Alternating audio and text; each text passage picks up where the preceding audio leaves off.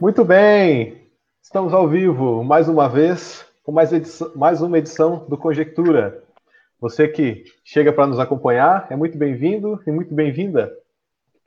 Hoje é o Conjectura de número 26 para falar sobre desenvolvimento científico e o papel das SALA, que é uma abreviação que se refere às ciências humanas, sociais aplicadas, linguística, letras e artes. E para falar sobre esse importantíssimo tema, extremamente alinhado aqui com os nossos interesses do Conjectura, de divulgação e de defesa das ciências humanas, hoje nós temos o prazer de receber a Maíra Juruá, que é pesquisadora de políticas públicas do Centro de Gestão e Estudos Estratégicos. Olá, Maíra, muito bom dia, muito obrigado por fazer parte aqui do Conjectura conosco. Bom dia, pessoal. Danilo, N, obrigada de novo. Um prazer estar aqui. E, como sempre, aqui eu e meu amigo e companheiro de conjectura, N César. Bom dia, N. Bom dia, Danilo. Bom dia, Maíra. Ah, muito obrigado mais uma vez pela sua presença. É isso, né? Hoje discutindo um tema, como você disse, Danilo, é, alinhadíssimo né, com, os, com os nossos propósitos aqui, ah, a respeito dessa grande área, ou dessas grandes áreas de conhecimentos é, que constitui aquilo que a gente chama de humanidades, enfim. E então muito importante. É, quem acompanha o conjectura sabe que a gente repercutiu. Acho que agora a conexão do N deu um probleminha. O N, está nos ouvindo? Vamos ver se está uma estabilizada no, é, no, no, programa do N. Mas enfim, vou, vou né, se situar aqui então, talvez quem esteja é, passando a nos acompanhar agora, nós somos o Conjectura, nós somos um projeto é, de divulgação e de defesa das ciências humanas. Tá? O nosso propósito é trazer sempre toda segunda-feira é, pesquisadores, pesquisadores. Oi, Wayne, deu, deu, uma travada aqui no, no seu áudio. Poxa, eu vi aqui. É, é. Pode retomar de onde você parou. Não, eu dizia só que quem acompanha o Conjectura é, já percebeu que a gente repercutiu um pouco essa, esse tema das Quissala quando o professor Adriano veio, o presidente da ANPOF, Associação Nacional de Pós-Graduação, e aí, é, na ocasião, a gente inclusive prometeu que ia discutir é, com um pouco mais de precisão o relatório acerca da situação das humanidades no Brasil. Então, uh, hoje é isso que nós vamos fazer. Para você que vai chegando à nossa live, de repente é, nunca esteve conosco, não sabe o que é o Conjectura. Acho que o Danilo dizia isso, né, Danilo? Isso, é, pode, nós somos um, isso, nós somos um projeto de divulgação científica, é, especialmente das ciências humanas. Né? Nossa, nosso projeto é trazer aqui pesquisadores das ciências humanas para mostrar os resultados dos seus trabalhos e a maneira como esses trabalhos são feitos, especialmente nesse momento em que essas áreas, ou esta área do, do conhecimento, né, é, tem sido bastante atacada é, politicamente, e inclusive por grande parte da, da opinião pública. O que a gente quer aqui é abrir um canal de diálogo com a opinião pública, mostrar né, o jeito que a gente faz e o que a gente faz. Então você é muito bem-vindo, e a gente sempre insiste que é muito importante no momento da live que você compartilhe a live porque justamente isso faz com que uh, o que a gente produz aqui alcance o maior número de pessoas, e esse é um dos nossos objetivos. Então, uh, fique muito à vontade para comentar, dialogar conosco, curtir e compartilhar uh, o nosso conteúdo de hoje, Danilo. Exatamente, Wayne. Só lembrando, então, que é, nós fazemos as lives todas as segundas e quintas-feiras, às 11 horas da manhã, no horário de Brasília. As segundas-feiras nós sempre recebemos um, um convidado, ou uma convidada, via de regra, um pesquisador das é, humanidades, das sala, para dizer de um modo mais, mais amplo. É, mas é, esses programas eles ficam disponibilizados posteriormente para você assistir. Nós sabemos que nem todo mundo tem condições de nos acompanhar no momento em que a live ocorre, por isso mesmo nós divulgamos é, as lives em formato de vídeo no nosso canal do YouTube e também apenas o áudio em formato de podcast pelo Spotify.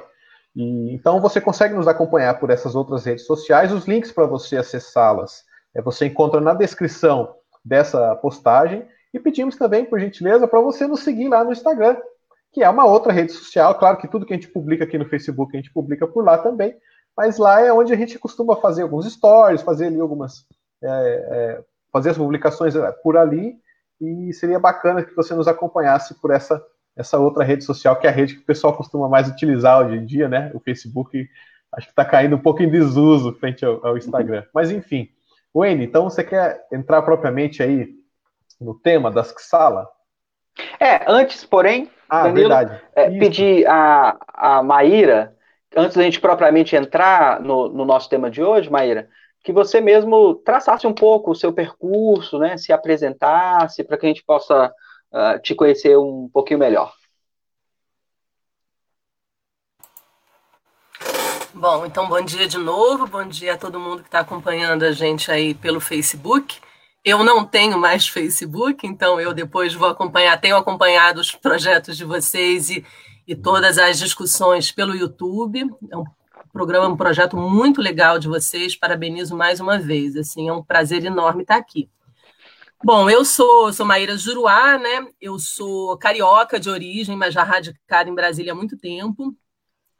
E se fosse para contar um pouco assim do meu percurso, eu acho que eu, brinquei com o outro dia, eu falei, olha, eu cada vez mais eu me considero uma, uma pesquisadora que sala mesmo, assim, acho que foi onde eu me, me encontrei, porque eu era aquela menina que sonhava em ser atriz de teatro, gostava de teatro, gostava de, de história. Fiquei na dúvida se fazia ciência política ou economia. Fui fazer economia, fiz economia na UFRJ. Foi um, um aprendizado enorme. A economia da UFRJ é uma economia plural, é uma economia calcada na história, no desenvolvimento do país. Isso me deu é, muito lastro para a forma como eu penso hoje. Mas eu também que sabia que eu queria é, não ser uma, uma profissional, uma pesquisadora disciplinar, então dali eu fui fazer mestrado em ciências sociais, achando que eu gostava muito de antropologia e, e muito de ciência política, acabei gostando bem mais da sociologia. Depois eu cheguei a fazer algumas disciplinas é, no Instituto de Relações Internacionais, então fui mudando de novo. E aí descobri que, de fato, assim, tive certeza que assim, o meu objeto de estudo e de interesse sempre foram as políticas públicas, o Estado, né, o coletivo de maneira geral. Todas as minhas, é, os meus projetos pessoais sempre passaram muito por aí.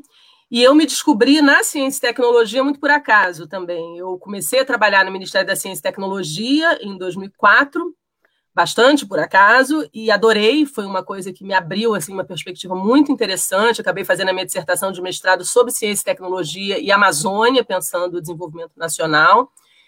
E fiquei quatro anos no Ministério, e aí fui para o CGE, para o Centro de Gestão e Estudos Estratégicos, em 2008. E o CGE é uma organização muito particular e interessante, porque ele pensa o desenvolvimento científico e tecnológico numa perspectiva de desenvolvimento nacional, numa uma perspectiva de longo prazo, né, com visão de futuro. Aprendi muito ali e já participei de vários projetos de foresight, né, de tentativa de alargar essa nossa visão do presente a partir de um exercício de, de visão de futuro. Então, é isso que eu faço há 12 anos. Eu pesquiso e e coordeno no CGE, sou coordenadora de projetos já nesse tempo, sobre temas diversos. Então, a cada ano, a cada seis meses, eu recebo uma incumbência nova, um presente novo, e esse projeto da Esquisala foi o meu presente de 2018. Já vinha sendo negociado há bastante tempo, mas quando o projeto saiu de fato e ficou comigo, foi uma alegria, e eu não tenho dúvida de dizer assim, que é um dos projetos mais importantes que eu já participei, não só pelo que eu aprendi, mas pelas pessoas que eu conheci, pela reflexão que me permitiu. Acho que esse é um pouco do que sou eu. Ah, muito bem, Maíra, muito obrigado. É, e acho que se alinha muito mesmo aquilo que, inclusive, a gente propôs como tema de hoje, né, Maíra?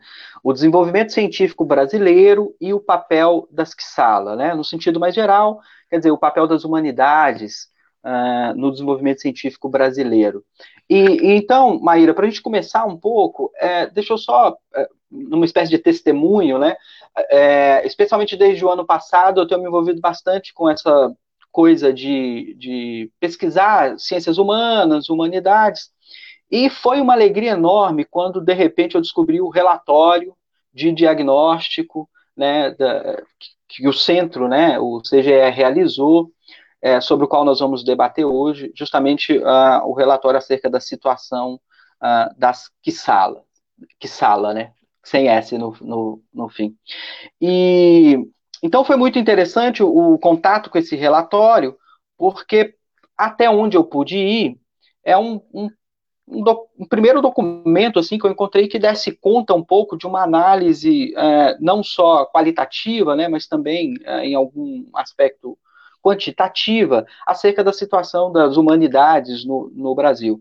Então, me coloquei a estudar o relatório, estou estudando o relatório até hoje, mas talvez fosse, fosse interessante você começar por aí. Então, né, um pouco a contextualização do que foi esse projeto, como que se deu essa construção é, de sala, inclusive explicando, né, muitas pessoas, é, essa, essa expressão, ela deve, é, num, num curto prazo, é, se popularizar, mas ainda ela é um pouco bastante, assim, estranha, né, então, se você puder retomar um pouco, inclusive a formulação, né? Houve inclusão de áreas que não estavam inicialmente. Então, conte para nós como é que foi a história desse, desse relatório.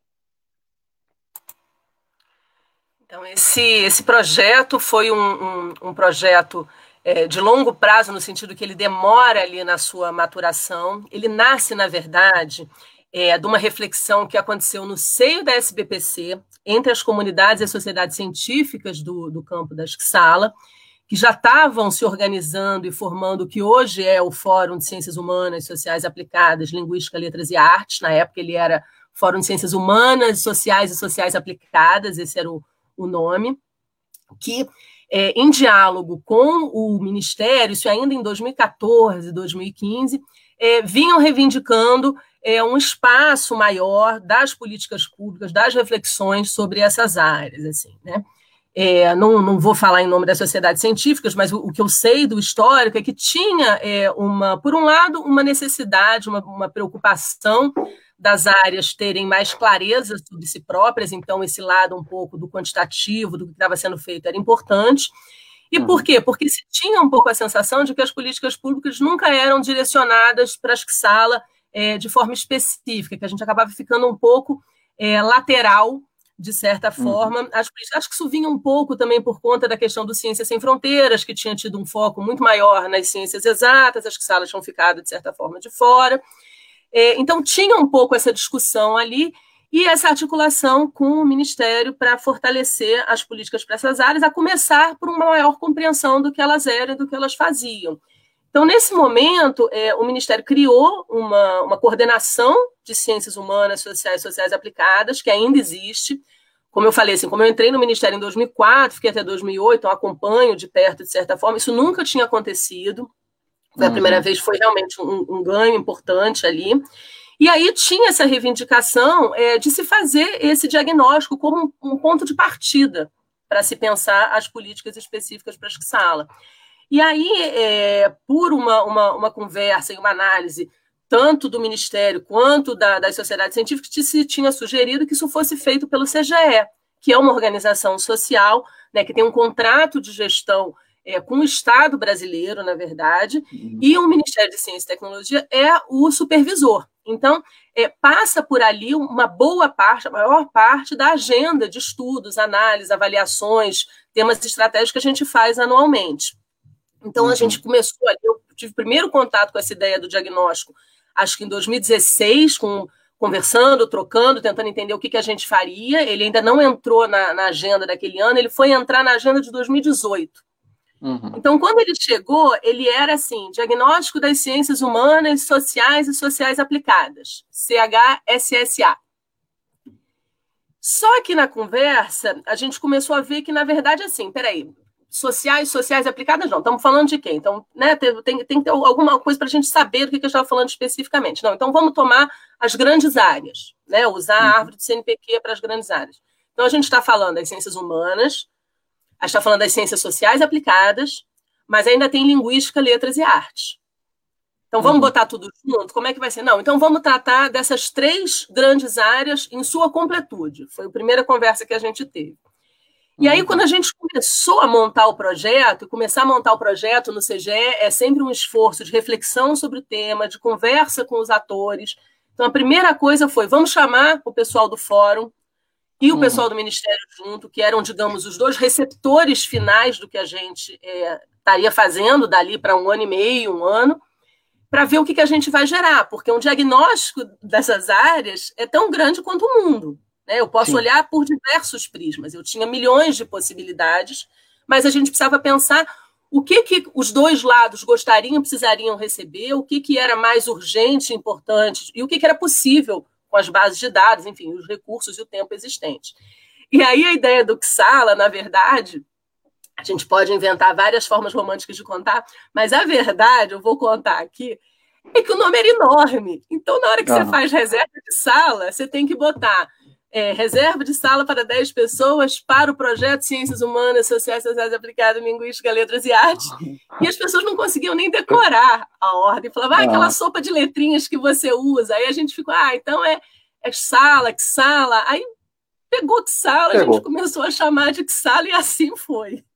Então, assim nasceu, o, o Xala nasceu junto com, com com o planejamento e a formação desse comitê de governança, que foi o que deu realmente a linha é, mestra assim, do projeto. Tudo que a gente fez, todas as decisões, todas as estratégias metodológicas desse projeto foram feitas com a participação do comitê de governança num processo muito de inteligência coletiva, que é uma coisa que eu particularmente prezo muito que a gente também tenta desenvolver muito no CGE. Esse é um pouco do histórico. Certo. O, o Maíra, é, ainda sobre o histórico, duas coisas. Ah, eu vi que no, no relatório, do ponto de vista de bibliografia, vocês fazem muito referência a um relatório internacional, global, não me lembro aqui o, o nome, mas do ponto de vista nacional, é, é, vocês chegaram a encontrar pesquisas brasileiras a respeito, assim, dessas áreas? Em ah, seu conjunto, não. Uhum. É, é, essa é a grande diferença. Você tem razão. Faltava algo que desse é, conjunto a elas. Conjunto uhum. a elas. Assim, isso faltava. A gente, na verdade, a gente achou esse relatório é, internacional já no meio, quase para o final do projeto. assim. E foi muito uhum. legal, porque aí ele, ele, de certa forma, é, a gente via que tinha uma convergência, que aquilo que a gente tinha, de certa forma, inventado e desenvolvido estava bastante coerente, né? Porque uma hum. coisa importante, você falou agora desse, desse relatório, esse é um relatório muito bacana, um relatório em inglês. É, uhum. A gente parte de um princípio no projeto, isso é muito importante, até para evitar é, uma discussão que às vezes surge, que é importante, mas só para sublinhar. A premissa é a seguinte: é, as ciências, e acho que Sala, portanto, também, têm um valor intrínseco. Né? Isso é uma premissa, isso, isso, não, isso não, não precisa ser posto em discussão. Eu sei que, infelizmente, ele acaba sendo posto em discussão, mas não deveria. Né? Então, assim, o uhum. desenvolvimento humano, a reflexão sobre isso e as ciências, todas elas, têm um valor intrínseco em si. Uhum. Então, assim, a gente tomou isso como ponto de partida para poder discutir o que depois virou, digamos, o objetivo e a pergunta norteadora do projeto, que é qual é a contribuição das XALA uhum. para o desenvolvimento nacional. Então, assim, eu me permito discutir essa contribuição sem precisar discutir a relevância. A relevância está dada. Mas eu posso uhum. sim discutir a contribuição porque ela existe, porque ela é concreta, porque ela é palpável uhum. e porque ela, de certa forma, a gente mostrou que ela, ela é indiscutível, ela está ali presente em uhum. artigos, uhum. em produções, em geração de emprego, em, sabe, na contribuição mesmo para os desafios centrais do país. Mas isso, discutir essa, essa, essa contribuição, essa relevância, não quer dizer que a gente está botando isso em questão. Isso é muito importante sublinhar, porque, enfim, a conjuntura no mundo, vocês sabem que é muito complicada nesse momento para as ciências. A gente tem um movimento internacional crescente de negacionismo científico, de ataque às ciências, uhum. e que partiu assim, parecia no início, ah, é o pessoal das artes, não, não são só as artes, é a história, é a sociologia, não é só a sociologia, é a economia, é a astronomia, aí vai num crescente, né? Então, assim, na verdade é tudo, as ciências realmente têm que se ver como um todo. E a gente olhar a sala de forma separada também não foi é, no sentido de, é, de separação. A gente entende, tem um, um, uma frase que o professor Ivan Marx falou em algum momento da, das nossas reuniões que para a gente marcou, que toda ciência é humana. É, essa é uhum. é uma verdade. É, ela é feita por humanos, ela é sobre a nossa sociedade de, em alguma medida. Uhum. Perfeito. É, quem, quem insiste muito nesse aspecto do valor intrínseco aqui é o Danilo. Né, Danilo? Exato, já mais de uma é. vez você insistia para esse ponto da autoevidência, né? Da isso, importância. Isso. Porque, veja, a... É, é, isso é algo que eu e o Wayne fazemos aqui, né? Essa constante defesa, né?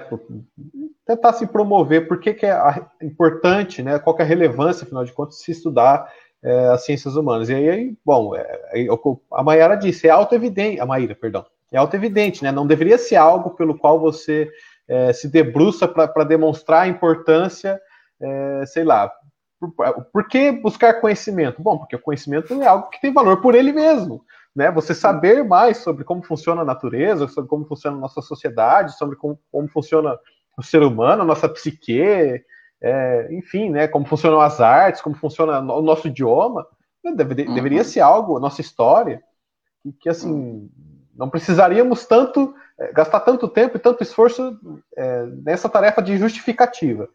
O que ocorre, Maíra, e eu queria te ouvir um pouco a respeito disso, especialmente assim, de, um, de uma perspectiva comparada, internacional, é que nós estamos numa conjuntura é, de, de, crescente, não apenas de negacionismo, mas é, em virtude assim de, um, de, uma, de, uma, podemos dizer assim, uma guinada econômica que, que vem já de alguns anos aqui no Brasil, podemos dizer assim, para, para um viés mais liberal, então tende-se a, a, pensar que não seria papel do Estado prover a uhum. formação de profissionais é, uhum. de determinadas áreas do conhecimento, isso é algo que nós vemos conversando aqui já, né, Wendel? É, uhum. Por exemplo, nós vimos declarações do ex-ministro da Educação, o Abraham Weintraub, dizendo que, na verdade, não deveria se estudar filosofia é, numa universidade pública, que isso, na verdade, deveria ser um estudo financiado é, com dinheiro particular, né, com dinheiro privado. Ou seja, portanto, não, não deveria se estudar filosofia é, nas universidades federais, nas universidades estaduais. Isso a gente poderia estender esse argumento também para as que sala, de um modo geral, acredito eu. Né? Uhum. Eu queria saber, Maíra, é, a, a, respeito dessa questão do financiamento. É, uhum. Porque eu não li o relatório ainda, tá? Eu estou fazendo assim uma pergunta de quem vai acessar esse documento ainda. Inclusive, depois eu quero que você, que você fale onde que a gente consegue encontrar, se é na página do, do CGE. Mas aí a, a pergunta que eu faço é a seguinte: essa impressão dessa guinada liberal, ela se observa, ela se sustenta em números do ponto de vista assim do, do financiamento é, da, da Sala, de, de financiamento público da Sala, e isso também ocorre no, no, exterior? Essa impressão que eu tenho, ela está tá acertada ou é só uma impressão? Como, como que você enxerga esse quadro? Achei que eu estava no mute, desculpa. Então, deixa eu fazer um, um, um, passo atrás, assim, que eu acabei não, não fazendo um, um geral da, da, do projeto, né? Uma coisa importante é pensar o seguinte, primeiro, a gente olhou, e isso foi uma decisão metodológica tomada, a gente olhou o período 2006 a 2016, tá? Uhum. Então a gente não olhou esse período mais recente, mesmo porque, principalmente porque você precisava de um histórico de, de, de dados longo para poder ver de fato tendências e consolidações.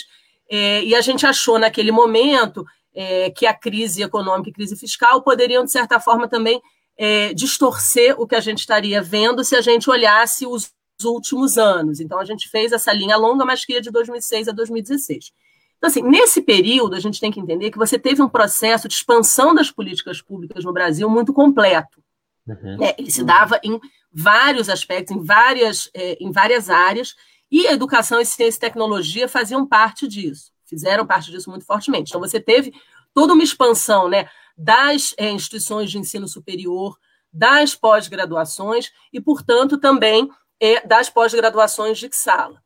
Se você olha os doutorados, por exemplo, nesse período, a expansão dos doutorados, que foi enorme, ou seja, a quantidade de pessoas tituladas por ano, né, quando você chega do início de 2006 a 2016, você teve uma expansão de mais de 500% no conjunto das ciências, e no caso da Sala, isso foi 708%. Então, assim, é uma expansão Olha. gigantesca. As sala cresceram em termos de doutoramento mais do que as outras áreas. E isso também se deu é, na contratação de professores de pós-graduação. Tá? A gente está olhando basicamente sempre o pessoal de pós-graduação e, é, e, doutores nesse projeto. A gente uhum. foi um recorte que a gente achou por bem fazer, ele dava mais precisão, a gente teria pouco erro, digamos, de quem é pesquisador ou não. Então, alguém que fez doutorado nesses últimos tempos. É um, é um pesquisador de Xala, ele acabou de fazer uma pesquisa, mesmo que ele dali para frente vai fazer outra coisa. Né? E quem é uhum. professor da pós-graduação também. Então, esse foi o nosso núcleo. Então, pra você ter uma ideia, quando a gente fez essa contagem, então, assim, quem fez doutorado em alguma das áreas da Xala, e aí um parêntese importante, a gente contou é, todas as áreas do conhecimento dentro das três grandes áreas, humanas, sociais, uhum. aplicadas, linguística, letras e artes, mas a gente abriu também dentro do multidisciplinar aquilo que tinha relação direta com a sala. Então tem mais, digamos, um chorinho aí que, embora uhum. não seja tão numeroso é, em termos quantitativos, ele é muito relevante, porque ele diz, sobretudo, respeito à parte de ensino. Você tem é, ensino é, de ciências, ensino de matemática, que é multidisciplinar e por ser ensino, a gente considerou que também devia estar ali junto da, da sala, tá? Se você pega a quantidade de doutores, por exemplo, esse é um número que eu sei de cabeça de doutores professores da pós-graduação, e aí não importa, aí é o contrário. Se ele é professor de uma pós-graduação que sala, não me importa de onde veio o doutorado dele. Ele está okay. ali numa pós-graduação que sala pesquisando. A gente tinha em 2016 mais ou menos 28 mil professores doutores atuando nessa área. Então, uhum. a expansão da sala acompanhou essa expansão é, geral das políticas públicas. E ela só pôde ocorrer nesse contexto é, completo. Porque você só pode ter pesquisa, estou é, falando agora das universidades públicas, sobretudo na pós-graduação, se você tiver pós-graduação. E você tem uhum. pós-graduação onde tem uma instituição de ensino superior. Então, toda essa uhum. expansão que se deu, é, levando à interiorização, por exemplo, das instituições é, de ensino superior para o interior do país, para regiões que não tinham antes, a pós-graduação acompanha isso. Uhum. E isso deu essa riqueza e essa enormidade é, é de produção científica, posso falar disso um pouco mais para frente, que as Sala fizeram nesse tempo. Em termos de financiamento, você teria várias formas de olhar. Tá? A gente não, não, não sei te dizer uma melhor forma, mas o que a gente percebeu foi o seguinte: você teve uma expansão, como toda expansão do financiamento, então, em termos de bolsa, em termos de, é, de fomento, é, para todas as áreas. Você não teve ali um crescimento maior ou menor da sala, ficou mais ou menos, o crescimento foi bastante parecido, mas isso varia muito. É, de edital, isso varia se a gente está olhando as FAP, vocês vão ver no relatório, a gente fez uma, uma pequena pesquisa, uma pequena consulta às fundações de amparo à pesquisa é, dos estados, perguntando como é que eles estavam financiando as áreas, se isso estava contado por área. Muitas vezes não está contado por área, está contado por uhum. tema. E essa é uma discussão que depois eu queria uhum. também que a gente entrasse um pouco, assim, né? Os temas essenciais, eles são multidisciplinares. Uhum. Eles não podem prescindir de nenhuma área. Não existe isso. Não existe inteligência artificial sem linguista. Não depende só de engenheiro. Então, assim, a gente pode estar falando de desenvolvimento tecnológico e a gente também precisa de várias das áreas que sala. Uhum. Todo desenvolvimento científico tecnológico depende de ter um conjunto de áreas da pesquisa aplicada à pesquisa básica, entendeu? Porque tudo é um caldo de geração de conhecimento. Uhum. Uhum. Né? Então, assim, aí respondendo, voltei, lembra que você perguntou a coisa do, do internacional. A gente chegou a levantar algumas comparações internacionais. É, acho que é uma das coisas que a gente acabou não levando para o relatório, porque o relatório ficou enorme. Assim, o livro que está para sair agora tem trezentas e tantas páginas. A gente tentou ainda dar uma enxugadinha, mas assim, não dava para cortar muito, não dava para botar mais, então ele ficou muito parecido com, com o relatório. Mas, de novo, era muito difícil achar um padrão. Eu não consigo nem te dizer países é, mais desenvolvidos ou países mais ricos apostam. Não uhum. tem isso, é muito variado. E, de novo, é muito variado, porque depende muito do que, que você conta como sala, o que, que você não conta. Sim. Muitas vezes a coisa está num recorte temático, então você pega defesa. Defesa é um clássico, onde tem muito investimento, né? países muito desenvolvidos tecnologicamente, como Estados Unidos, Israel, tem um investimento enorme em, em defesa, defesa, muito grande, e não é só tecnologia, pode ter certeza que ali por dentro tem muito estudo de geopolítica junto, entendeu? Tem várias áreas ali por dentro também. Então, um pouco difícil fazer essa comparação, mas o debate internacional aponta para a interdisciplinaridade. Sim. Então, assim, uhum. você tem um certo paradoxo, entendeu? Na verdade, entre o discurso é, da austeridade fiscal, por um lado, entendeu? E, e, de ter que fazer escolhas, e por outro lado, do, do grande desenvolvimento que requer uhum. ciência. E aí a gente pode pegar, se não quiser nem pegar autores nacionais, pega um autor internacional, pega a Mariana Mazzucato. Não tem uhum. desenvolvimento uhum. científico e tecnológico sem investimento do Estado. Estado não tem nenhum lugar né? que tenha isso. O livro. Estado empreendedor, não, não tem, me aponte um. Não, não, não tem, não tem como. Isso nem Uma... é do relatório, assim, estou um pouco pensando junto Sim, com vocês. É, mas é, é, essa a intenção mesmo. Maíra, então, é essa, porque o que nós vimos recentemente, também nós discutimos aqui no Conjectura, foi é, aquele edital de financiamento, salvo engano, é do CNPq, vocês me corrijam por gentileza, é, que fazia exatamente é, essa, assim, essa, essa, coisa esquisita de submeter, é, vamos dizer assim, as, as pesquisas em, em, ciências humanas de modo geral, mas também de outras áreas do conhecimento, a uhum. áreas de, de, interesse, né, áreas mais voltadas ao desenvolvimento é, econômico, tecnológico, é, ou seja, qualquer tipo de justificativa da pesquisa teria que de imediato já é, apresentar uma, uma correlação com, com um efeito prático quando na verdade nós pesquisadores de ciência do modo geral é, sabemos que não é assim que, que, funciona, né? Você não, não vai estudar, por exemplo, né, saindo um pouco das salas, você não vai estudar uma, uma partícula em física sabendo do, é, que, que ela vai, sei lá, te propiciar um desenvolvimento tecnológico de uma máquina revolucionária, um novo computador, alguma coisa do tipo. Você não vai, você não consegue prever esse tipo de, de efeito, né, de resultado. E dentro das, das ciências humanas é a mesma coisa, né? Sei lá, uma, uma também mencionando aqui um pesquisador que nós recebemos da área da, é, da ética, professor da, da UFSC, o Darley Dallagnol.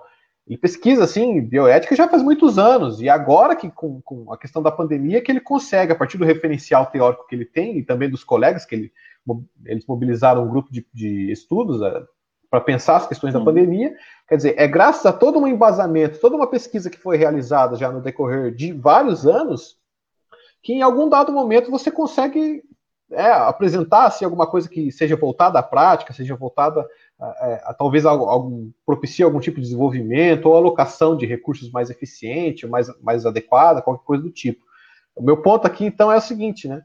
É, isso que você está colocando, essa, essa, questão da interdisciplinaridade, é, parece que, que, então, não é o caso do que tem sido feito nesses anos mais recentes, né? Pelo visto, anos que não são mais contemplados é, na, na, pesquisa do, do CGE. Uhum. Mas essa interdisciplinaridade ela estava presente antes, então não tinha nenhum tipo de, de indício que submetia a, a, as pesquisas em sala a, a podemos dizer assim, a, um desenvolvimento econômico efetivo, é, prático ou desenvolvimento tecnológico. Tinha isso? Como que, que, que se dava essa relação é, do ponto de vista da justificativa do financiamento? Uhum. Veja, a, a, política científica e tecnológica ela é feita sempre é, de um quebra-cabeça de, de, instrumentos, né, formas de financiamento, é, apoio bastante complexo, e é bom que seja assim. Você nunca uhum. tem uma, uma forma única, né? Então, a partir de agora, os projetos vão ser inseridos e financiados a partir de um critério. Não, uhum. não é assim. E quanto melhor eu acho é, é a política flui, e quanto mais uhum. também condições, obviamente, recursos ela tem para fazer isso, ela atinge é, nichos diferentes, áreas diferentes, de formas diferentes. Eu acho que isso deve ser assim. O que, que eu estou querendo dizer?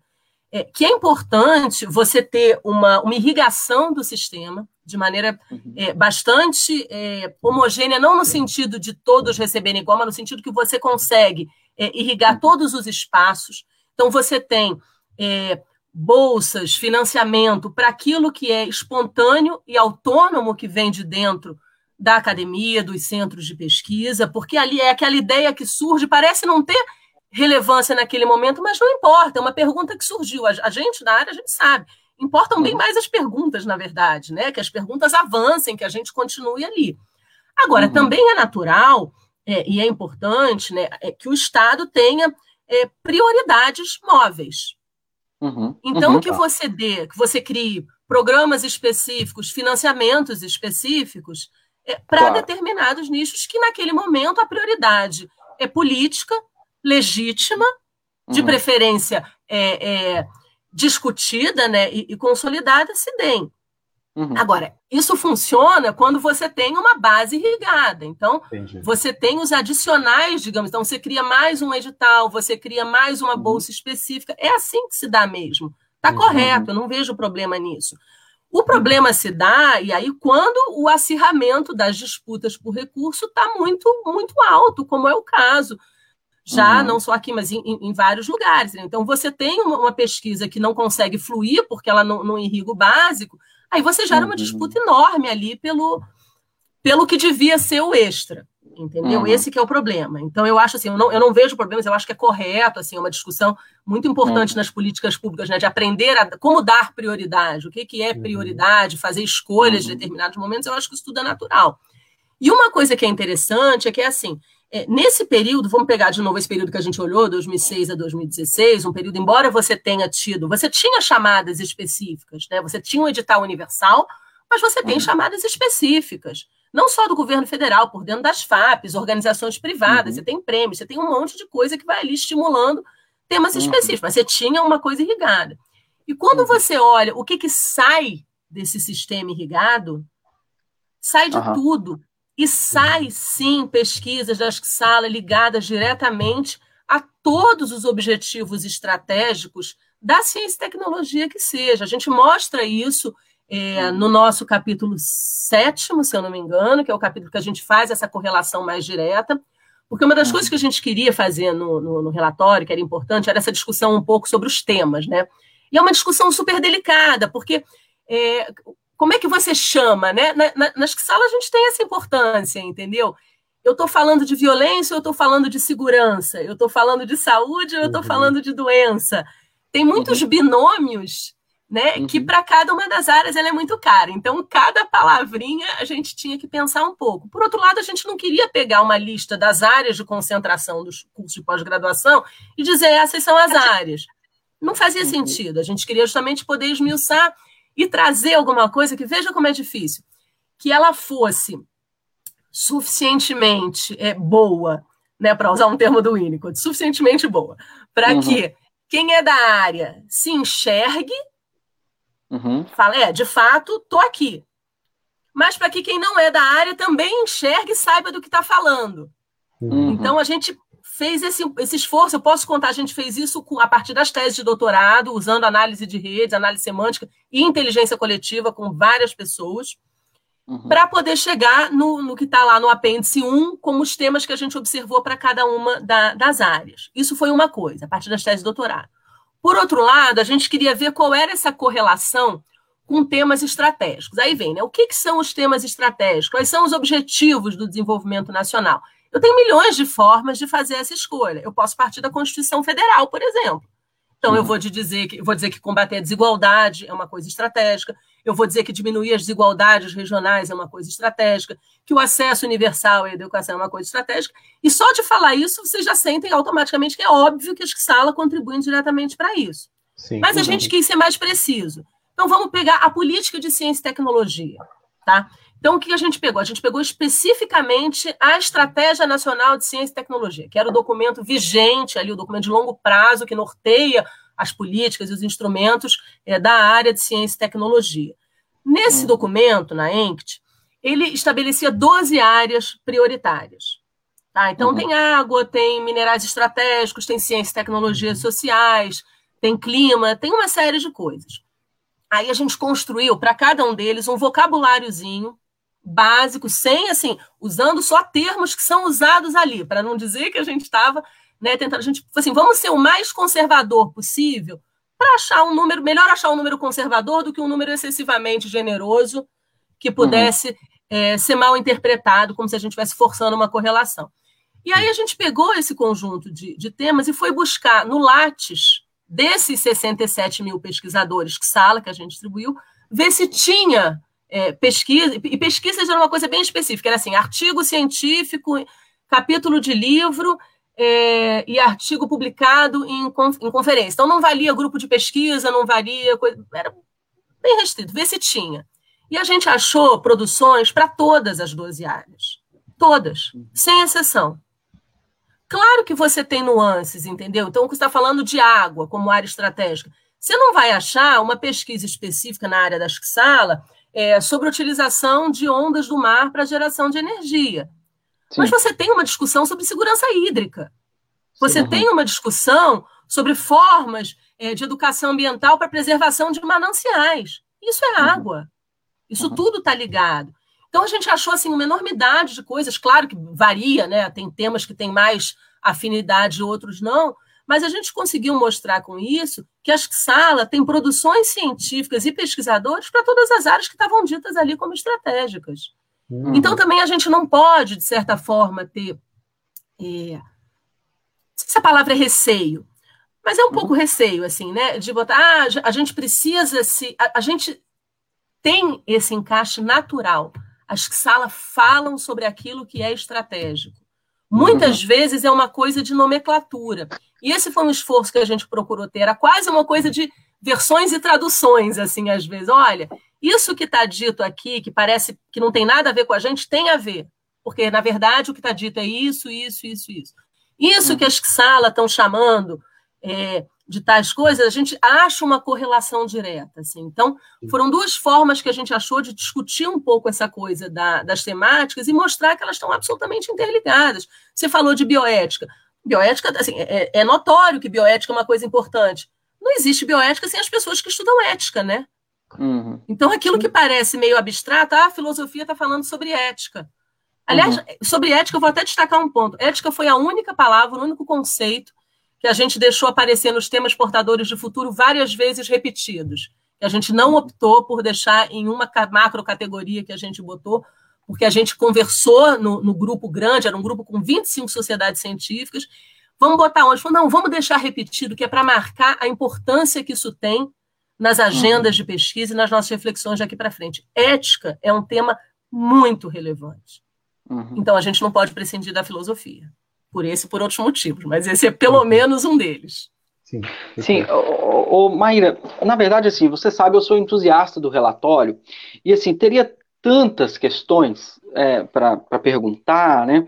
É, mas já um pouco nessa linha do que você está dizendo, né? A importância concreta das sala para o desenvolvimento é, brasileiro científico, né? Eu acho que você está um pouco nessa, nessa argumentação. Eu queria só fazer uma distinção e ver se você concorda é, que é a seguinte: uh, primeiro, se então é verdade, e parece que é, né, que pouco, do ponto de vista bibliográfico e de pesquisa científica, né, pouco ainda a gente voltou a nossa atenção para trabalhos dessa natureza que o relatório produz, né? A situação das quiçalas, o perfil da pesquisa, né? A gente sabe de coisa. A filosofia, por exemplo, tem, tem mapeado um pouco a questão de gênero, né? Ah, quantas mulheres trabalham no departamento de filosofia? Uma série de pesquisas dessa natureza tem acontecido em várias áreas, mas do ponto de vista global, eu acho que a primeira coisa que esse relatório aponta é isso, né? A gente precisa estudar isso. A gente precisa pesquisar isso, aprofundar esses dados. E acho que esse é um grande mérito do relatório, porque ele traz dados. Por que, que eu quero. Deixa eu é, tentar me explicar aqui. Porque, de um lado, me parece o seguinte: nós temos os pesquisadores que sala, que tem lá a sua própria concepção, mais ou menos, né, orientada a partir da sua área, a respeito do que são as ciências humanas e a importância das ciências humanas. De outro lado, de uns anos para cá, nós temos um discurso muito negativo a respeito das salas. Estou falando de discurso mais do ponto de vista da opinião pública e de certos discursos assim populistas, políticos, muito negativo, muito negativo, né? E, e, e desse, desses dois lados, o, o que eu acho muito interessante é que o relatório ilumina com dados. Então, às vezes, você tem um pesquisador que sala que é muito entusiasta, muito apaixonado, e aí ele acaba exagerando um pouco, e você tem esse discurso da opinião pública muito mal informada, né? E aí o relatório, então, traz os dados. Mas eu vou pegar um exemplo do Danilo e, e vou pegar um exemplo da sua, do seu trabalho. É, você disse que é pesquisadora de políticas públicas, né? Porque eu acho que o lance está aí também. Né, uma pesquisa a respeito da formulação de políticas públicas a respeito da área. Né? E aí, é, o que eu fico pensando é o seguinte: é, um dos desafios, me parece, eu quero saber se você concorda, é justamente é, tentar formular políticas públicas de qualidade para o desenvolvimento científico brasileiro que tenha essa concepção da importância das salas. E aí você insiste muito, ah, bom, isso é, isso é evidente, as salas são... A gente também insiste nesse argumento. Só que eu tenho a impressão, às vezes, que esse argumento é auto-evidente para nós. Então, por, vou usar um exemplo concreto.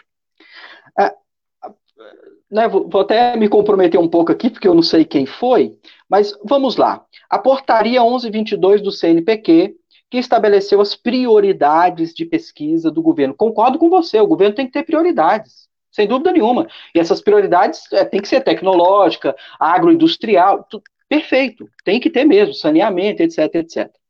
Mas quem foi o pesquisador de política pública que amparou essa portaria, que sequer considerou, não vou falar de que sala, hein, Maíra, sequer considerou a importância de ciência básica.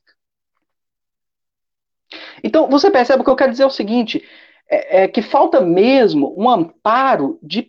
Por isso, né, o seu trabalho pa parece que falta mesmo nas políticas. E claro, eu estou dizendo agora é, de um período, portanto, nem é né, relativo ao relatório. Mas assim, eu parece que eu estou sentindo falta justamente desse tipo de trabalho que o relatório traz, né? Uma política pública a respeito do desenvolvimento científico brasileiro bem informada, como o relatório produz. Uma política pública bem informada jamais esqueceria a importância de ciência básica. Não estou falando de ciências humanas, de, de, não é?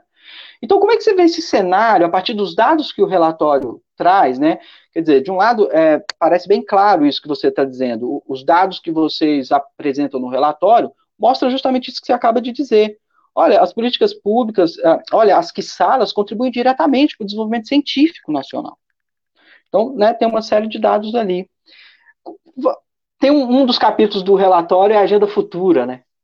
Então, é, traz um pouco essa discussão para essa coisa de agenda futura, né? Que tipo de desafio uh, as que sala, mas não é falar das que sala como quem é partidário da o mundo se resume em ciências humanas. É claro que não é isso.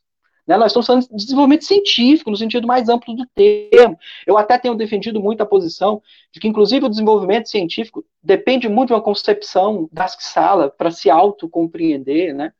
Mas como é, como é que como é que a gente pode vislumbrar um futuro, um ponto de vista de agenda futura, é nesse contexto de formulação de políticas públicas? Você disse, né, foi de 2006 a 2016. É, é claro, o que aconteceu depois disso, eu imagino, a gente não tem dados, então vamos ser, não vamos ser irresponsáveis aqui, né? Mas a gente tem um discurso político aí que, que nos deixa receosos, assim, né? Ah, o que, que você fala para nós um pouco de agenda futura, de a partir dos dados, que tipo de reflexão a gente poderia é, extrair daí, né? ainda nessa linha que você está dizendo, do quanto as salas são importantes para o desenvolvimento científico brasileiro? Então, essa, esse é um tema que eu adoro. Vamos lá, agenda futura. É, eu acho que a primeira coisa que a gente tem que ter em mente assim, é que o Brasil é um país muito particular, no sentido de que a gente tem, ao mesmo tempo, é, núcleos é, de pesquisa científica de ponta. Né? A gente já teve é, um programa aeroespacial, por exemplo, nuclear, assim, super é, bacana, assim, é, e ao uhum. mesmo tempo a gente lida com questões é, do século XVIII, assim, né? Saneamento, enfim. Então, é o que eu estou brincando, assim, é, a discussão de um, de um Brasil, a gente outro dia conversou isso num grupo, Brasil 4.0, vai, a gente fala da indústria 4.0, mas se for para ter um Brasil 4.0, ele é um Brasil 4.0 fatorial, né? Porque ele é 4.0, 3, 2, 1 e a gente ainda tem um monte de coisa para resolver lá para trás. Assim. Então, essa complexidade, é, eu acho que ela, ela é rica, por um lado, claro, para as nossas reflexões, mas ela é um desafio adicional. Porque também é muito fácil a gente cair, quando estava falando, eu pensei nisso, naquele discurso que a gente às vezes ouve, que é um, um, um negacionismo científico de um, de um tipo diferente, que é assim: mas a gente tem ainda é, que resolver o saneamento. Eu não posso ficar investindo em biotecnologia. Não, eu uhum. preciso investir em biotecnologia também. Até uhum. porque a biotecnologia é uma das formas de uso sustentável da nossa rica biodiversidade, sem a qual eu não consigo preservar, porque eu só consigo preservar se eu conseguir um uso econômico sustentável ali em volta. Isso já dizia Berta Becker. Eu só vou conseguir defender a Amazônia se eu tiver um uso econômico alternativo, porque você não vai querer também que a população ali em volta da mais simples, ah, os empreendedores, vai, no, no, sentido mais correto, e não dizer que Uber é empreendedor, mas enfim, é, tiverem uma alternativa de organizar a sua produção. Uhum. Então a gente vai precisar continuar por um tempo é, equilibrando essas coisas. E aí eu uhum. vejo que a, a agenda futura, posso até contar um pouco como é que a gente construiu essa agenda futura, ela reflete exatamente isso, entendeu? Que eu tenho que estar tá correndo atrás de atualizar o meu conhecimento, a minha tecnologia e a minha forma de apropriação e distribuição da tecnologia, porque não basta existir a tecnologia, isso é uma coisa que as pessoas esquecem no debate às vezes. Não é verdade que a invenção de uma tecnologia resolve um problema. O que resolve o problema é você conseguir utilizar, distribuir e dar uso social claro. a essa tecnologia também. Né? Acho que esse é o ponto. E quem faz essa reflexão são as que sala. São as que sala. Então, a própria política pública é uma reflexão que sala. Ela está uhum. ali no, no seio da ciência política, da economia, é, a gente pode chamar de Estado em vários momentos, a gente pode chamar de relação é, Estado-sociedade, Estado-mercado, mas assim, é uma discussão que está ali dentro das sala muito fortemente, entendeu? Então, uhum. é, isso por si só já seria uma, uma, uma meta-explicação, né? Claro. Mas o fato é que essa relação entre o desenvolvimento tecnológico e o uso, a apropriação dele também depende muito da escala e por isso depende de uma multidisciplinaridade. Os grandes desafios dependem de uma multi, de uma interdisciplinaridade. Agora, se a gente pegar só um lado do desenvolvimento tecnológico estrito senso, ali pequeno, ainda assim a gente precisa da escala. É isso que eu estava querendo mostrar com aquele uhum. exemplo de inteligência artificial. Eu preciso entender a cognição humana para desenvolver a inteligência artificial. E quem estuda uhum. a cognição humana não são é, apenas os neurocientistas, que são extremamente importantes, é uma profissão é, muito relevante, com é, uma visibilidade crescente, mas são os psicólogos também, e são os uhum. filósofos. E, e, todo mundo que é dessas áreas sabe dessa relação. Né? Você vê qualquer entrevista do Nicoleles, por exemplo, ele vai destacar a importância das ciências humanas. Uhum. assim, é que para quem não é da área, é, parece que é uma coisa né, abstrata. O ensino, pega o ensino de matemática, um exemplo que eu adoro. Ah, não, porque é importante é, é, é, é desenvolver e melhorar o ensino de matemática. Verdade. Como é que se melhora o ensino de matemática? Botando o computador na sala? É útil, é bem importante. Até depois quero entrar nessa questão do, do, do letramento digital. Mas você precisa de professores. Quem forma os professores? Quem, uhum. quem, quem, discute e aprimora a forma de ensinar? Acho que sala. E a forma de aprender. Quais são as dificuldades? Como é que a gente vai ensinar para uma geração que cresceu num formato e numa imersão tecnológica, esses nativos digitais têm uma dificuldade enorme de ter foco, que não estão acostumados a ler livro. Quem é que uhum. vai fazer essa reflexão? É uma reflexão que precisa ser feita. Como é que a gente vai ensinar? Como é que a gente vai melhorar o ensino? Sabe? Quanta coisa se fala sobre a importância da música, por exemplo, no ensino de matemática. Será que a gente não precisaria ter mais aulas de música nas escolas? para ajudar um pouco a dar foco, a aprender a coisa do ritmo, das oito, em outro formato. Assim, é óbvio para a gente quando a gente mexe, mas eu acho que a gente vive num momento onde o óbvio tem que ser repetido também, sabe? Tem que sublinhar Opa. duas vezes, assim, para a gente lembrar, porque também a gente está submerso num tsunami de, de informações verdadeiras, falsas, confusas que mexem. É muito. A gente uhum. precisa aprender a organizar isso, entendeu? Sublinhar, e por isso que eu acho que o diagnóstico tinha um pouco esse, esse sentido, e eu, eu tenho a alegria de achar que ele cumpriu isso, de ser um ponto de partida, ele não é um ponto de chegada. Ele é um ponto de uhum. partida, ele é um ponto de, de união, entendeu? Da gente se ver. A educação, ah, o mais importante num país é a educação. É importantíssimo. Mas a educação não está também só no, no seio da, da, da, discussão da pedagogia ou da própria educação. Todas as áreas têm reflexões sobre educação, isso a gente viu no relatório, todas. Seja sobre o próprio ensino das suas áreas, seja sobre é, a arquitetura. Eu adoro esse exemplo. O ambiente da escola tem importância para o aprendizado, para a sensação do coletivo. Então, a arquitetura, o urbanismo tem um papel a cumprir aí também. E a gente acha, tem lá tese de doutorado sobre arquitetura escolar. Não é pouco relevante, isso é muito relevante a vigilância, o controle. Agora a gente vai conviver com câmeras o tempo todo. Entendeu? Que, que arquitetura vai ser feita com isso? Quem domina esses dados? A tecnologia é nossa ou a gente vai importar? Isso não faz diferença? Uhum. Isso faz diferença. E aí, se a gente não entender um pouco da geopolítica, da economia que está ali por trás, não é só comprar câmera e sair colocando nas escolas. Com certeza. É, é não, eu fico. Você fala de foco, né? A Maíra fala, eu, eu já fico eu, eu fico focado, porque tem né, é. uma torrente não, tanta... de informações e colocações tão é. preciosas, né? E ela vai falando, né, Danilo, assim, vai vindo tanta coisa à mente assim que eu fico tentando me controlar aqui. É, eu também, eu também, eu também. O, que ela Deixa eu dar um exemplo. Deixa eu dar um exemplo de uma outra coisa assim que é, que é, que é de futuro, mas é sempre de passado e, portanto, depende da, da ciência básica, né? Dessa coisa da educação ainda, né? Uma coisa que, porque, parênteses primeiro, como é que a gente construiu essa, essa, essa agenda de futuro, né? A gente partiu de alguns estudos de futuro que o CGE tinha, então, assim, algumas tendências. E, de novo, estudo de futuro, gente, não é para adivinhar futuro. É para pensar as alternativas e, com isso, você ter uma visão um pouco mais clara do presente. É para isso.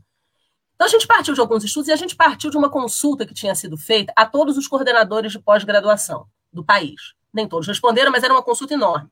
E eles elencavam ali cinco temas que eles consideravam estratégicos para a próxima agenda. Isso era um planilhão de, sei lá, 3 mil linhas, entendeu? Isso não é uma agenda, a gente precisa né, burilar isso. Então, a gente cruzou isso um pouco com os temas que estavam aparecendo nos últimos dois anos, aí sim, muito recente, era 2018 e 2019, na Web of Science, produções das nossas áreas. Fizemos um, um, primeiro burilamento no grupo interno de governança, então, com apoio do pessoal do fórum que estava participando, próprio pessoal do Ministério, a gente lendo, lendo, tentando agrupar e abrir, agrupar e abrir, tentando dar uma organizada. E depois a gente discutiu isso em dois workshops, na verdade, com é, várias pessoas de comunidades científicas, tentando fazer essa reflexão assim, tá bom, para grandes desafios nacionais que a gente acha que a sala tem uma importância central, então, por exemplo, uma educação é, universal, pública, gratuita, laica, cidadã, um deles, que era óbvio, uma inserção internacional, né? soberana, uhum. competitiva, sustentável. O que, que a gente precisa? Né? Quais são os nossos temas que são imprescindíveis? Então, foi um pouco assim que a gente foi construindo. E aí, um tema que aparecia na parte de educação era a questão, por exemplo, do cyberbullying, uhum. que é um bullying diferente e que é importante. E ele tem a ver com, obviamente, a regulação da internet, ele tem a ver com critérios de privacidade. Ele tem a ver com educação sexual, inclusive. Ele tem a ver com espaços e limites. Ele, ele tem a ver com um monte de coisa. Ele é uma coisa moderna. Cyberbullying é uma coisa moderna. Mas o bullying já não é tão moderno. A gente já usa e discute e pesquisa sobre bullying há algum tempo. Uhum. E o bullying só faz sentido e precisa ser estudado levando em conta o sofrimento. Então, aquilo que parecia, de novo, vou voltar para a filosofia, uma coisa abstrata, né? Ah, por que, que ficam estudando a dor, o sofrimento, o uhum. sentido da vida? Porque quando eu quero entender por que é que uma criança sofre, ou por que, que ela faz mal para outra, e como é que eu vou fazer para combater isso de uma forma efetiva, e não apenas na sociedade da punição, eu só faço eu isso com esse histórico de conhecimento acumulado de pensamento de reflexão, que não tem resposta fácil. Uhum. Então, eu não posso prescindir de nenhuma das áreas. Para nada, na verdade. Né? São sempre cadeias longas. É que a gente está vendo cada vez menor, né? uma sociedade cada vez mais míope, literalmente. Eu já li os pediatras dizendo que as pessoas estão ficando de fato míopes por olhar muito pequenininho. A gente precisa uhum. olhar mais longo. Ô Maíra, você falou uma coisa é, um, um, pouco mais para metade do programa e repetiu agora, só que você deu dois sentidos para essa, essa mesma colocação e eu gostaria de, de trazer eles à tona aqui, que foi o seguinte, você, no momento disse ali, que nós falamos da priorização em determinadas áreas do conhecimento, e você falou uma frase que eu achei, assim, corretíssima, né, perfeita, que é o seguinte, bom, só faz sentido essa, esse, esse investimento extra, podemos dizer assim, em áreas prioritárias, é, saneamento, sei lá, qualquer coisa que, que a gente, né, desenvolvimento tecnológico, se a gente tiver uma base muito bem consolidada, isso do ponto de vista é, do, do, do, investimento. E agora que você falou sobre um outro viés, podemos dizer assim, é que do próprio, do próprio assim, sentido epistemológico, do próprio sentido assim, da produção do conhecimento mesmo, a gente só consegue, uhum. é, lá na ponta, é, oferecer algo além quando a gente tem uma base muito bem estabelecida, uma base muito forte, uma base muito sólida, a qual a gente consegue recorrer. Né? Ou seja, esse próprio é, desenvolvimento de uma coisa muito especial, muito específica, você falava muito de inteligência artificial, né? você, deu esse exemplo algumas vezes agora, e eu me lembrava, cara, é, fiz a graduação em filosofia e jamais esperava ter contato com, com, com questões desse tipo, mas tive contato com questões desse tipo, primeiro porque nós somos, é, faz parte da grade estudar lógica. Então, a mesma lógica que o pessoal da engenharia da computação estuda, nós também estudamos, só que com, com assim, entendendo qual é o fundamento filosófico daquilo, aonde, em que contexto que aquilo surgiu, qual era o propósito daquilo, e também uma outra questão que é, bom, nós vamos falar de inteligência artificial, então as máquinas vão ser capazes de pensar, as máquinas vão ser capazes de se comunicar, quem que vai responder o que, que significa pensamento, o que, que significa comunicação? As sala, de um modo geral, né? É, é, a filosofia ela, se coloca essas questões muito, né? O que, que significa se comunicar com o outro, o que, que significa pensar. Então, eu, eu, eu acho que assim, é muito interessante como que sob esses dois viés, essas duas coisas se conectam, né? Qual, qual é a importância de você ter é, uma pesquisa de base sólida, muito bem, vamos dizer assim, financiada, né, uma pesquisa rica que produza uhum. coisas, porque lá na ponta, vamos dizer assim, quando o pesquisador se, se vê diante de um, de um impasse, ele vai poder recorrer àquela base teórica que é muito plural e que vai poder dar sustentação para ele dar um passo além na produção de conhecimento e também, inclusive, na produção de algo que seja, vamos dizer assim, de, de uma necessidade mais urgente, mais imediata a partir de quaisquer critérios que a gente venha adotar para definir o que seja o prioritário naquele momento.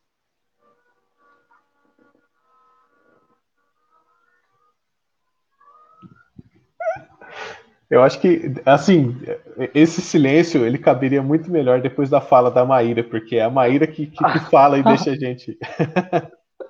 assim, mas de verdade. A, Não, mas a, é que.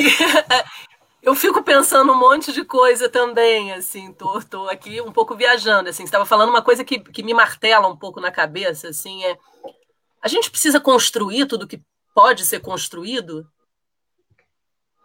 essa coisa do, dos robôs é muito isso, assim. A gente, a gente precisa fazer tudo que pode ser feito, né, sem medir, de certa forma, as consequências. Assim. Então, a inteligência uhum. artificial que tem um, um, um potencial é, para libertar, né, né? Sempre é um pouco essa discussão, né? Um pouco domênico demais. Assim, tá bom, então você liberta é, o trabalho é, é, importante, mas, mas o que, que vem junto com isso, né? De que forma a gente vai fazer isso, sabe? É, tem coisa que a gente precisa fazer, entendeu? Tem coisa que a gente precisa limpar em casa e tem máquina para fazer, Sim. né? Assim, tem é, é, o, o, o trabalho, o, o esforço, ele tem também a sua, né? Ele, ele tem em si o seu valor de, de crescimento, assim. Porque quando a gente falava só de mecanizar aquilo que é, que é manual, parecia mais fácil pensar que não tinha problema. Né? Uhum. E aí, quanto mais a, a, a, gente vai vendo os possíveis usos, cada vez mais essa discussão do, do porquê, como, né? essa discussão ética vai se colocando. Eu acho que essa é uma discussão muito importante nesse momento, assim, né? É, do, do por quê? E, e, cada vez isso vai chegando mais perto. Hoje, uma, uma amiga me mandou cedo uma notícia de um, de um robô que eles disseram que podia ficar em laboratório, fazendo uhum. as experiências. Uhum. Aí eu falei: olha, de repente agora o pessoal dos laboratórios vai entender por que, que a gente tem certas preocupações com automatizar tudo. Né? Porque é, tem que ser para nos ajudar. Por exemplo, a gente usa, a gente usou para fazer, por exemplo, 49 mil teses de doutorado. É, não tinha nenhuma chance a gente ler nem os títulos todos, né? Era impossível. É você está no décimo, você já esqueceu o primeiro. Então, é, esse era um, era um desafio. Então, a gente usou algoritmos e ferramentas de análise de redes que ajudavam muito a gente a ter o ponto de partida, organizar aquilo em grupos, de forma que eu pudesse olhar e fizesse sentido. Ah, esse é o grupo que tá, parece aqui que tem muito niilismo, acho que eles estão falando de Nietzsche. Mas eu que não sou da área de filosofia, eu ficava ali né? Eu falei, o que, que é isso aqui? Tá, então esse aqui eu já sei que é um grupo que está falando disso. Esse aqui está falando, mas olha, tem gênero, tem mulher, mas tem violência. Se tem violência, é uma tese de violência ou é uma tese de gênero?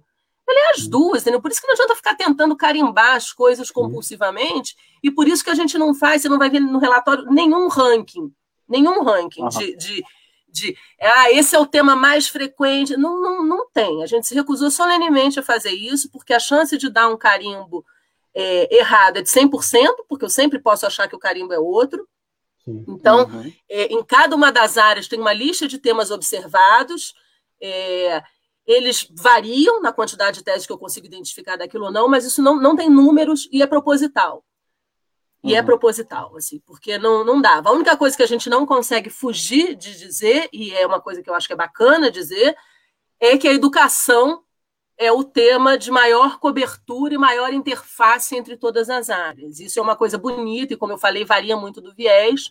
Isso acontece com saúde numa escala menor, mas foi um achado super interessante que agora na pandemia é, se mostrou óbvio que não uhum. a gente precisa muito dos médicos e da pesquisa farmacêutica, mas não é só isso que resolve uma pandemia e que promove saúde né, toda a discussão de atenção básica e de saúde mental que estava ali pipocando para a gente no, nas teses que sala, estão é, aí, mostrando que a gente precisa é, pensar nesses aspectos todos, que o saneamento, né, onde é que as pessoas lavam as mãos, uhum. né, a desigualdade é tão importante quanto ter o medicamento que ainda não temos. Então, enfim, acho que mostrou muito isso, assim, essas interfaces.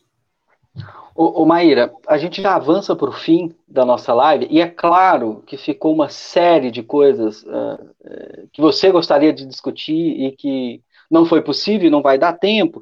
Só para atualizar uh, quem está nos acompanhando, nós estamos aqui discutindo uh, um relatório diagnóstico a respeito das quisalas, que eu, eu insisto em falar com S no fim, a respeito das quisala, que, bom, reúne três grandes áreas das ciências né, três grandes áreas das ciências no Brasil. Nós estamos falando nada menos que 27 disciplinas ou campos de conhecimento, além das multidisciplinares, como a, Maíra comentou. Então, é muita coisa. O relatório é muito abrangente. Certamente você é, vai estar conosco em outros momentos para discutir coisas mais específicas, só para que o público tenha uma, uma ideia geral. Né? O relatório trata do perfil dos pesquisadores, perfil da pesquisa, financiamento público, desenvolvimento científico, esquiçala, aportes de políticas públicas, a proposição de uma agenda futura. Então, quer dizer, é um relatório bastante abrangente, como você disse, é bem ponto de partida. Eu queria só que nesse fim você dissesse para nós assim, do ponto de vista mais concreto, vamos lá. Nós temos um relatório, esse relatório ele é público, nós vamos inclusive divulgá-lo aqui na, na página do Conjectura além do relatório, você mencionou, esse relatório vai se transformar num livro, né, certamente há de ser publicado, queria que você falasse um pouco, e mais do aspecto concreto assim. Então, o CGE, organização supervisionada pelo Ministério da Ciência e Tecnologia, produziu o relatório e entregou o relatório ao Ministério da Ciência e Tecnologia. Está aqui o resultado. Que notícia que nós temos disso? Isso está engavetado no Ministério da Ciência e Tecnologia? isso caminhou. Claro, isso não compete mais ao CGE, eu sei, mas enfim, se a gente tem alguma notícia disso, então eu queria que você falasse do livro, se a gente tem alguma notícia disso. E se mesmo a figura do fórum, né, que é um pouco essa figura que reúne né, os pesquisadores que salas no Brasil, se tem alguma iniciativa, como é que está uh, o, o, desenvolvimento pós-relatório nesse, nesses três sentidos, por favor. Então, o relatório está tá público, convido todos a entrar no site do, do CGE ou botar direto no Google. Se botar CGE, sala, PDF, vai cair direto lá dentro, o download é, é gratuito. É, o livro está na gráfica, na verdade, o livro vai estar tá pronto em, em, um mês, eu espero, assim, bem, bem rápido. É, eu gostaria muito, e ele foi escrito é, para que os capítulos possam ser lidos em separado tá? Esse foi um esforço Legal. que a gente teve, assim, então é muito grande, enfim, cada um faz os mergulhos que, que achar possível.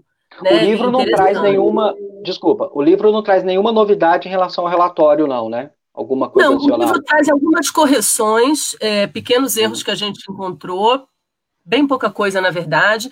Ele traz, é, ó, primeira vez que eu vou anunciar isso. Ele traz spoiler. no capítulo, um spoiler, um spoiler especial aqui para vocês. É, No capítulo 3, que é o capítulo que discute a pesquisa, então, portanto, faz aquilo que a gente chama de é, mergulhos disciplinares e faz um, um sobrevoo pelas redes mostrando campos interdisciplinares, a gente adicionou ali é, mais uma sessão curta, mas mais uma sessão fazendo uma outra discussão sobre essa relação entre as áreas. A gente explorou um pouco mais um resultado que a gente tinha é, a partir de modelagem de tópicos e que a gente achou uhum. bacana e não tinha dado tempo de explorar, a gente explorou um pouco mais.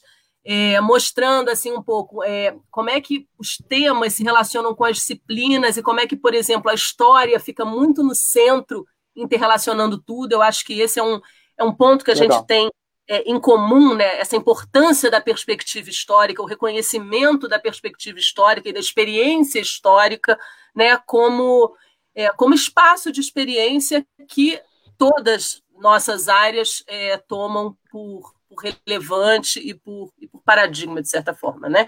Então, essa é uma novidade que tem. É, as tabelas estão muito melhor visualizáveis agora, com o esforço da, da, equipe de editoração, porque tinham tabelas que eram enormes, eram muito difíceis é, de ler. Tal. Então, tem algumas melhorias nesse sentido, algumas redações um pouco mais claras. Essa sessão nova, no capítulo uhum. 3, e acho que um gráfico talvez que tivesse com alguma, alguma distorção e a gente melhorou. Mas ele é muito parecido, assim. Então, Perfeito. não esperem o livro, baixem o relatório, leiam o relatório.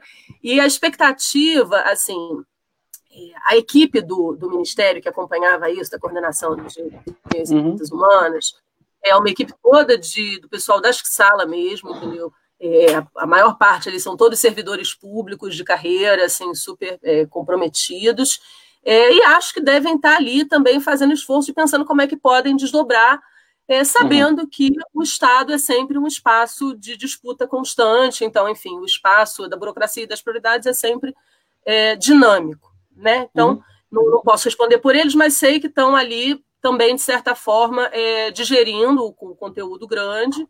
E o que a gente uhum. espera, assim, eu sei que o Fórum tem feito esse, esse esforço, o Fórum de Ciências Humanas, Sociais Aplicadas, Linguística, Letras e Arte, que é coordenado pelo professor Mário, aí da UFMT, pessoa ah. muito especial, muito brilhante, que muito me ensinou é, junto com os nossos outros colegas, tem é, promovido é, debates a esse respeito. Eu participei de um com o presidente da SBPC e o presidente da ABC, foi um debate muito interessante, está lá na página do, do fórum.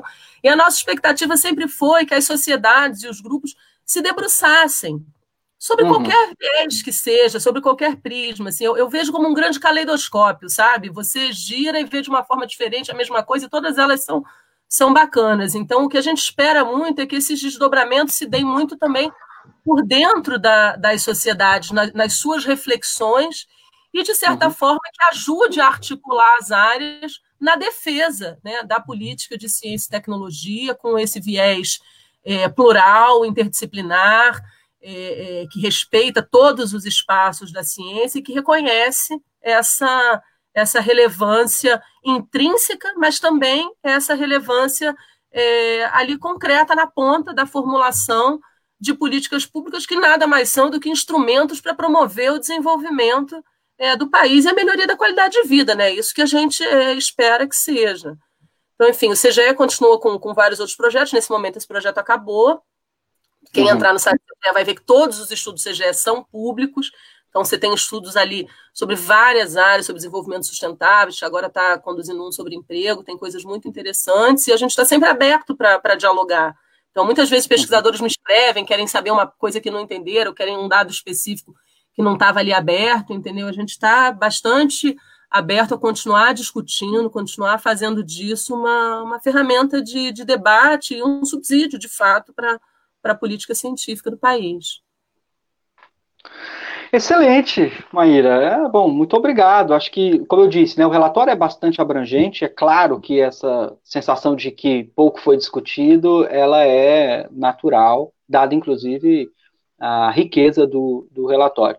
Mas como eu te disse, como né, o Danilo também fez questão de frisar isso no início, isso tem sido muito a, a, a, pauta, assim, que tem baseado bastante esse nosso projeto aqui, o Conjectura, e além dele, né, uma série de outras iniciativas.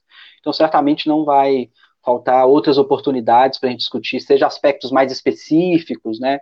É, eu, eu inclusive, Danilo, Maier, eu, eu solicitei aos meus alunos do curso de Ciências Sociais para que a gente estudasse o relatório e fosse capítulo a capítulo, e que eles pudessem fazer aquilo que eles que o pessoal está fazendo hoje nas redes sociais, né, que são as, aqueles fios de raciocínio, assim. E, então, quer dizer, tem um pequeno grupo aí que a gente está se dedicando ao estudo do relatório para poder repercutir os dados e, enfim, eventualmente poder aprofundá-lo. Então, Maíra, só né, agradecer e dizer que certamente a gente há de se, se ver e falar sobre o tema novamente, com certeza. Né, Danilo? Sem dúvida, eu também tenho só agradecer aqui a, Ma a Maíra. Eu encontrei o, relatório aqui, o título, é, Diagnóstico da Situação Atual das Salas Brasileiras. Isso. Mas é isso mesmo que a, que, a, que a Maíra falou. Eu só coloquei CGE, sala PDF, foi o primeiro ali que apareceu. Para quem nos acompanha quiser acessar, eu certamente vou. Tem 246 páginas que muito, muita coisa interessante aqui para ser estudada. Eu gostaria de, de agradecer é, também o, o, pessoal que nos acompanhou aqui, a live até, até esse momento. Agradecer ali a participação da Márcia Rosa, Ana Luísa, Ana Célia Matos. Obrigado a você Legal. que é, nos, nos, assistiu. E Maíra, para encerrar, então, é, gostaria de passar a palavra mais uma vez para você é, e pedir para você compartilhar conosco é, uma sugestão cultural, alguma coisa que, que seja do seu interesse, que, que você goste, que você tenha apreciado nesse, nesse período de, de quarentena. Pode ser um filme, uma série, um poema, um, um livro, é, qualquer coisa que, é, assim, que você goste e queira compartilhar conosco. Mais uma vez, obrigado aqui pela participação no Conjectura. Gente, muito obrigada, assim, um prazer enorme, assim, muito, muito bom poder ter um debate desse nível, assim, trocar ideias, assim, tô muito contente. É, eu sou uma pessoa indecisa por natureza, então escolher uma coisa é sempre muito difícil para mim. Você falou agora livro, eu falei, ai meu Deus, livros, tantos. É, livros, eu acho que sobretudo acho que as mulheres vão entender. Eu acho que toda aquela coleção da, da Helena Ferrante, a Amiga Genial, é uma coleção que quem não leu, leia, porque faz a gente se repensar. Eu acho que eu gosto disso, né? Eu, eu acho que a arte tem essa função, é aquilo que toca a gente lá dentro, faz a gente ficar matutando e se pensando, filosofando. Eu acho que a arte tem a função de despertar na gente sentimentos e ideias eu acredito muito na arte como uma forma de ver o futuro também. Eu acho que, às vezes, mais do que os nossos esforços é, técnicos, um bom quadro, um bom filme abrem perspectivas incríveis. Então, eu sou, eu sou bem eclética, não consegui terminar de ver Black Mirror porque me deixou pirada e me fez muito mal a partir de determinado momento. Mas volta e meia aparece em cima de mim de novo. Eu falo, ai meu Deus, mas isso eu já vi e era por ali, eu não gosto disso. Tem um pouco isso. E aí, se eu puder, então, já que eu sou indecisa, eu queria ler dois poemas curtos. Posso? Dá Pode. tempo?